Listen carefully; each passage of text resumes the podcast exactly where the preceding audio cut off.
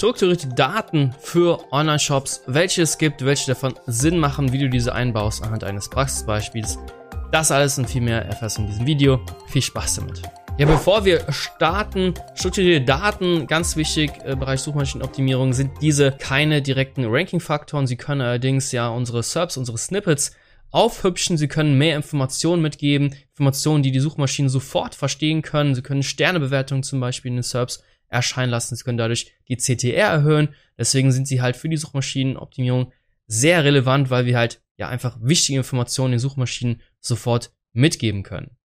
Ja, und zwar gibt's von Google selbst auf dem Google Search Central äh, Blog eine ja, Dokumentation über strukturierte Daten, die man für E-Commerce einsetzen kann, was Google sagt und was dann wieder Sinn ergibt oder wirklich sinnvoll ist für die Suchmaschinenoptimierung. Das sind immer zwei Paar verschiedene Schuhe und äh, deswegen gucken wir uns das jetzt einfach mal genauer an.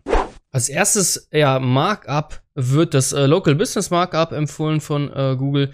Macht natürlich Sinn für alle Local Stores, die ja auch wirklich dann ein Geschäft haben mit Öffnungszeiten. Die sollten auf jeden Fall dieses äh, Local Business äh, Markup auf jeden Fall einbauen. Wenn du allerdings nur ein reiner Online-Shop bist und überhaupt gar keine Öffnungszeiten hast, du hast ein Lager, wo dann die Ware rausgeht mit dem Büro, aber du empfängst keine Kunden in der Offline-Welt, dann brauchst du dieses Local Business FAQ Markup, FAQ Markup, sag ich schon, Markup definitiv nicht einzusetzen, ganz im Gegenteil, das ist eher verwirrend dann, äh, weil dann könnten Öffnungszeiten angegeben werden oder müssten Öffnungszeiten angegeben werden, das wiederum dazu führen könnte, dass Leute denken, ja, den Laden kann ich auch persönlich besuchen. Also, wenn du nur online unterwegs bist, dann würde ich das Local Business auf jeden Fall weglassen. Dann würde ich mich auf das Organization Markup auf jeden Fall äh, stürzen. Du kannst Local Business und Organization Markup beide natürlich verwenden auf einmal. Das Organization Markup ist in meinen Augen äh, deutlich wichtiger, weil hier gibst du grundlegende Informationen über den Unternehmenpreis, also die Adresse, Telefonnummer, URL, äh, dein Logo etc., äh, welche Ansprechpartner es gibt. Also gibt zig verschiedene Möglichkeiten auf schema.org äh, slash organization gibt's die ganzen Möglichkeiten und das Gute ist an der Seite, dass immer wieder ja Beispiele gibt. Hab auch äh, selbst ein Beispiel vorbereitet von einem kleinen Online-Shop, äh, helloloop.de, ein WooCommerce-Shop, wo man wunderbar ähm, gleich ein bisschen rumspielen kann und ein paar Sachen eintragen können. Ich empfehle immer mit JSON-LD zu arbeiten, das kann eigentlich so der Googlebot am besten auslesen. Und hier auf der Seite sieht man eigentlich immer, ja, perfekten Beispiele. Also die kann man sich eigentlich rauskopieren, baut die sich in Notepad und kann die dann entsprechend das habe ich hier abgespeichert, egal, kann man sich halt hier entsprechend die Sachen ja anpassen. Also wenn du jetzt hier äh, nicht in Paris bist, sondern in, äh, hier die Madman äh, Germany, dann kannst du ja einfach alles, alles anpassen. Es gibt natürlich ganz, ganz viele Generatoren da draußen, die alle sehr, sehr gut sind. Da kann man das dann ja automatisch generieren lassen. Es ist allerdings nicht so schwierig, das dann eigentlich selbst einzutragen und dann auch einzubauen. Ja, für alle, die einen äh, Generator brauchen, auf äh, technicalseo.com gibt es ähm, ja den Generator für die verschiedenen Markups. Also hier kann ich Local Business oder Organization auswählen und hier wird mir schon gezeigt, welche Möglichkeiten ich hier eintragen kann etc. Also ich mache jetzt nur Beispiele, äh, URL 123.de und habe dann hier das Skript, was ich dann einfach nur kopieren muss und dann normalerweise in den Header oder in den Footer der jeweiligen äh, Seite einbauen muss. Äh, was wir herausgefunden haben, ist ein offenes Geheimnis, man. Viele ist einfach in den Bodypart reinzuklatschen und dann funktioniert das auch in der Regel. Also wenn wir jetzt äh, zum Beispiel sagen, wir haben jetzt hier dieses Skript, möchten auf der Startseite von äh, diesem Hello Loop Shop jetzt einfach mal sagen, wir wollen äh, den hier einbauen. Da gibt es zum einen die Möglichkeit über ein äh, kleines Skript Plugin, das heißt Header und Footer Skript äh, gerade mal suchen. Ähm, genau, hier das Header und Footer Scripts, das können wir uns installieren und können dann das ähm, ja entsprechende äh, schema.org äh, JSON-LD Markup einbauen. Gerade auf äh, aktivieren, geht zurück zu der Startseite, macht gerade mal F5 und kann das jetzt hier in den Header äh, mitladen lassen. Okay, ich habe jetzt, sorry dafür, habe jetzt zu viel gedrückt.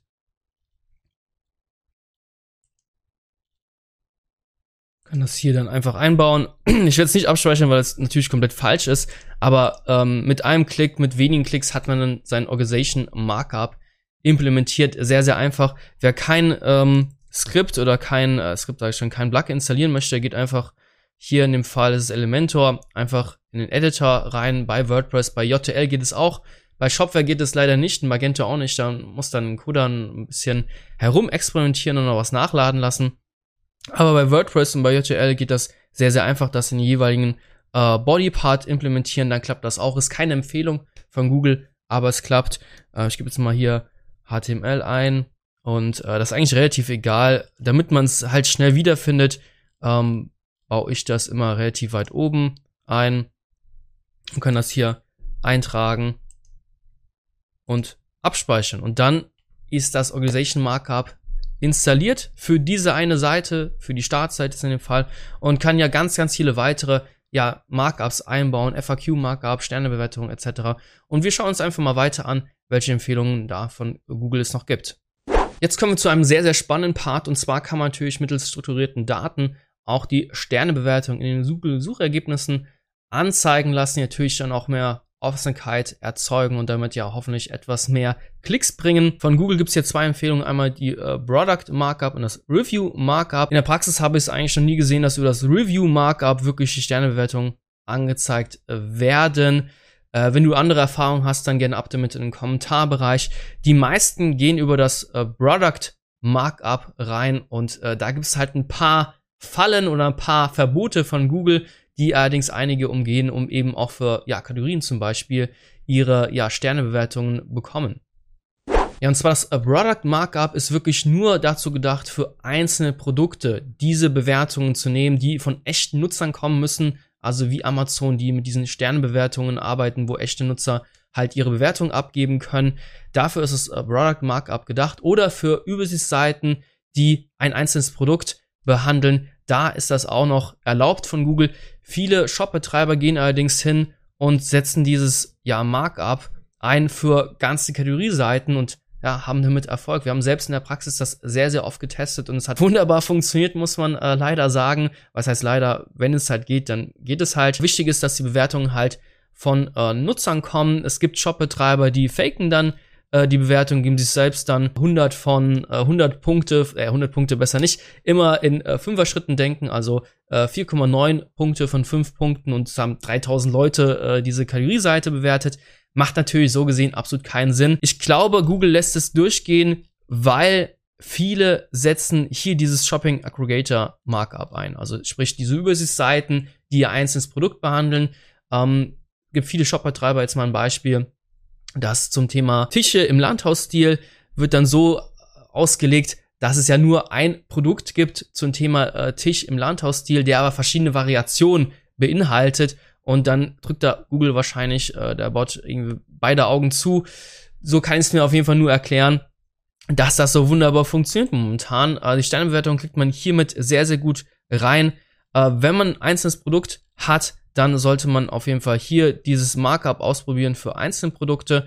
Wie gesagt, für Kategorieseiten, du bist hiermit gewarnt, das ist von Google nicht so wirklich gewollt, kann man sich das Skript hier mal geben und einbauen und testen und ja, die Sternebewertungen müssen eigentlich von ersten Nutzern kommen, die da die Bewertungsmöglichkeiten auf der Seite selbst haben und ganz wichtig, die Sternebewertungen oder diese Bewertungen an sich müssen auch auf der Seite ersichtlich sein. Also nur das Markup einbauen und keine Sternebewertungen anzeigen lassen, kann auch so gesehen als ja, Missbrauch oder Spam angesehen werden und theoretisch auch eine äh, kleine Google-Maßnahme oder manuelle Maßnahme mit sich führen. Habe ich jetzt in zehn Jahren noch kein einziges Mal erlebt. Also Google lässt wahnsinnig viel durch, besonders in den letzten äh, zwei Jahren.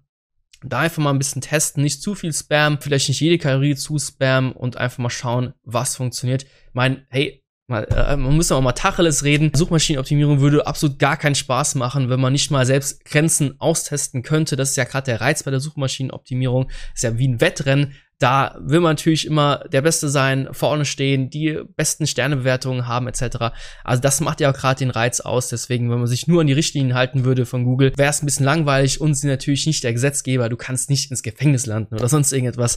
Deswegen bin ich kein großer Fan, immer mit dem erhobenen Zeigefinger rumzurennen und zu sagen, nee, nee, nee, Google sagt aber das und das. Teste, was in der Praxis funktioniert. Und wenn das funktioniert für deinen Shop, ja, dann go for it. Dann würde ich es auch durchführen, durchsetzen, weil die Sternebewertungen können schon einen positiven Impact haben auf die CTR, auf die Klickrate und deswegen ist das nicht zu vernachlässigen.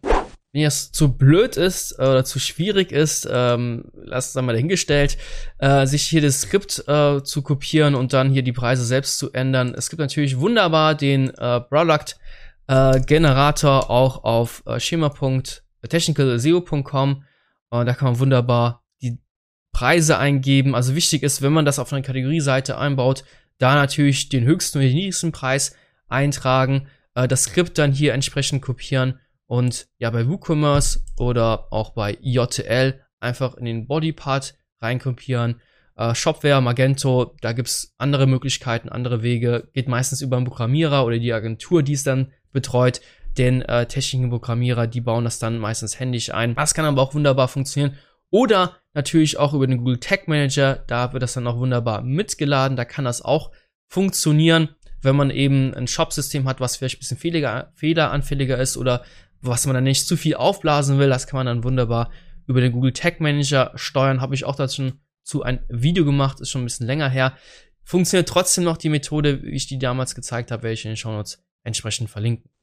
Ja, schauen wir uns weiter an, was hier Google noch empfiehlt an Markups. Einmal das How-To-Markup und das FAQ-Page eignen sich wunderbar für Shops, die ein Magazin oder einen Blog haben, wo wirklich Anleitungen sind, Schritt für Schritt das How-To. Wir bauen in der Regel das FAQ-Markup ein, weil das wird in der Regel häufiger angezeigt. Man muss nicht zwangsläufig auf Platz 1 sein, das wird auch schon auf Platz 5, Platz 6, wenn man in den Top 10 ist, ähm, angezeigt. Das How-To-Markup, das wird meistens angezeigt, wenn man dann ja auf der ersten Position ist. Da natürlich sehr, sehr prominent. Auf jeden Fall mal schauen, wenn du wirklich Anleitungen hast, Schritt für Schritt erklärt werden, äh, bestimmte Dinge, dann arbeite damit und das FAQ Page dann eher für häufig gestellte Fragen. Man kann es theoretisch auch für Produktseiten einbauen, das wird allerdings in der Regel nicht angezeigt, deswegen äh, bauen wir das in der Regel nicht ein, sondern nur für Blog- oder Magazinbeiträge. Gibt es auch wunderbare äh, Generatoren da draußen. Jetzt hier das Generator-Plugin von diesem Sayo George, ich hoffe, ich habe es richtig ausgesprochen. Gibt natürlich auch von technicalseo.com auch wieder das FAQ-Markup. Ist eigentlich relativ selbsterklärend. Wichtig ist, wenn man das einbaut, dass die Fragen und Antworten auch so im Fließtext eins zu eins erscheinen. Es bringt nichts, Fragen hier zu beantworten, die nicht im Fließtext sind. Das wird in der Regel dann nicht ausgespielt, kann auch theoretisch zu einer manuellen Maßnahme führen, wenn man einen riesen FAQ-Markup einbaut und die Fragen, die Antworten gar nicht zu finden sind. Also es könnte auch als Spam ausgelegt werden, habe ich auch noch nie erlebt. Was wir erlebt haben, ist, dass das FAQ-Markup nicht ausgespielt wird, wenn eben die Fragen, die im Markup beantwortet werden, nicht auf der Seite selbst im Fließtext zu finden sind. Das ist sehr, sehr wichtig, dass man das befolgt. Ja, dann die äh, Breadcrumb List, das sind die Navigationspfade, die dann in den SERPs dann ein bisschen schöner dargestellt werden. Nicht nur die plumpe URL wird dargestellt, sondern wie man es hier in dem Beispiel sieht, einfach äh, wird dann die Navigationspfade angezeigt, also zalando.de, Startseite, Mode, da Mode, Oberteile, keine Ahnung, ja. Ist einfach nur mal so ein Beispiel. Ähm, das wird dann schön in den Subs dargestellt, ähm, sieht dann immer ganz nett aus, hat jetzt nicht so den riesen Impact. Wie gesagt, ist ein kleines Markup, was man einbauen kann. Hier auf schema.org wird das auch noch äh, ganz gut dargestellt für die ganzen Möglichkeiten. Gibt's Plugins auch in WordPress dafür, ähm, Shopware, Shopify übrigens, habe ich gerade eben vergessen zu erwähnen, Shopify wird ja auch immer beliebter. Gibt's auch Apps für ähm, strukturierte Daten da auf jeden Fall mal äh, verschiedenes testen. Wenn man das nicht händisch einbauen möchte oder sich nicht mit dem Tag Manager rumquälen möchte, dann gibt's immer wieder für die gängigsten CMS-Systeme auch ja Plugins oder einfach Erweiterungen. Dann noch die beiden Empfehlungen von äh, Google selbst und dann habe ich noch eine äh, letzte Empfehlung, die hier nicht angezeigt wird und zwar einmal ähm, das Markup für Website. Weiß nicht, das ist so eigentlich mit das unnötigste überhaupt, finde ich, nach meiner Meinung, weil es einfach nur ein Markup ist, was zeigt, hey, das ist eine Webseite. Wow, danke dafür. Das andere Markup ist äh, Video Object, also sprich, wenn du auf deinem Magazin, auf deinem Blog etc. oder auch auf Kategorieseiten einen äh, Video, Videos veröffentlichst, äh, die was erklären, wie man was zusammenbaut, wie man das Produkt richtig äh, handhabt, dann kann sich das Video-Markup auf jeden Fall äh, lohnen, weil das natürlich dann auch einfach Google klar macht, hey, hier ist noch ein Video. Sehr, sehr cool. Viele, die wir betreuen, viele Shopbetreiber binden ihre Videos dann über ihren YouTube-Kanal ein. Da muss man dann nicht zwangsläufig das Video Object Markup einbauen, weil Google das dann eh sieht, dass es ein YouTube-Video ist und über ihre eigene Videoplattform YouTube sehen die das dann eh. Ähm, das muss man nicht immer zwangsläufig einbauen. Und zwar auf thisisnovus.com gibt es ja auch einen äh, guten Guide über das ganze Thema, welche in den Shownotes entsprechend verlinken. Er empfiehlt, das äh, Navigation and äh, Search Schema einzubauen, damit man eben hier diese Sucheleiste in äh, den Google Search bekommt, wenn man eben nach dem Brand sucht des jeweiligen Shops, dass man dann hier direkt die Sucheleiste angezeigt bekommt. Google selbst sagt ja hier über dieses Website Markup könnte man dieses Sitelink Suchfeld bekommen. Er sagt, dass man es darüber äh, bekommt. Wichtig ist, dass man das auf jeden Fall testet. Nach unseren Erfahrungen kann das mit beiden Markups klappen. Immer gut, zwei Markups dann einfach mal zu verwenden, das dann zu testen. Es gibt nicht das, zu viele Markups. Es gibt nur zu viele falsche Markups. Also wenn man irgendwas auszeichnet, was nicht korrekt ist, kann das immer wieder theoretisch zu einer Google-Abstrafung führen. Da mal ein bisschen vorsichtig sein, aber so gesehen gibt es nicht zu viele Markups. Wenn die Sinn ergeben und das im Grenzen des Erlaubten ist, dann gibt es nicht so viele Markups. Deswegen äh, finde ich sehr, sehr cool den Artikel auf jeden Fall hier, dass man hier diese äh, Suche auch äh, ja erscheinen lassen kann, wenn man den Brand sucht und dann in den Google-Suchergebnissen angezeigt. Ja, das war's auch schon mit dem Video. Wenn du irgendwelche Fragen hast, dann ab dem Kommentarbereich. Diese ganzen strukturierten Daten, äh, die ganzen Markup-Thema ist ein bisschen erschlagend, besonders weil es manchmal nicht so leicht einzubauen ist. Viele, die äh, da ein bisschen Technikangst haben, tun sich ein bisschen schwer. Die gerne schaut euch das Video an, das mit dem Google Tag Manager. Ist sehr, sehr einfach. Bei WordPress oder auch äh, die anderen Shop-Systemen ist es mittlerweile auch sehr, sehr einfach. Da gibt es Plugins, Erweiterungen, wo man wirklich ein paar Knöpfe drücken muss und dann hat man global auf seiner gesamten Webseite entsprechende Markups eingebaut. Nochmal letzter Hinweis mit dem Product Markup. Es klappt bei sehr, sehr vielen Shops. Da einfach mal testen, wenn du da unbedingt die Sternebewertung haben willst. Das ist so momentan der beste Weg, der von Google offiziell nicht erlaubt wird. Das ist so ein bisschen der, der, der Zwietracht, die Zwiespalt. Da einfach mal testen auf eigene Gefahr. Wenn es funktioniert, dann kann man es ja mal äh, durchführen oder durchsetzen auf der gesamten Webseite. Einfach mal schauen, was funktioniert und was nicht.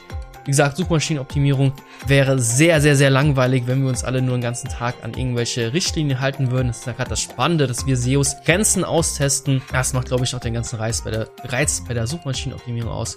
Und ja, ich würde sagen, wir sehen uns bis zur nächsten Folge. Hau rein, bis dann. Ciao.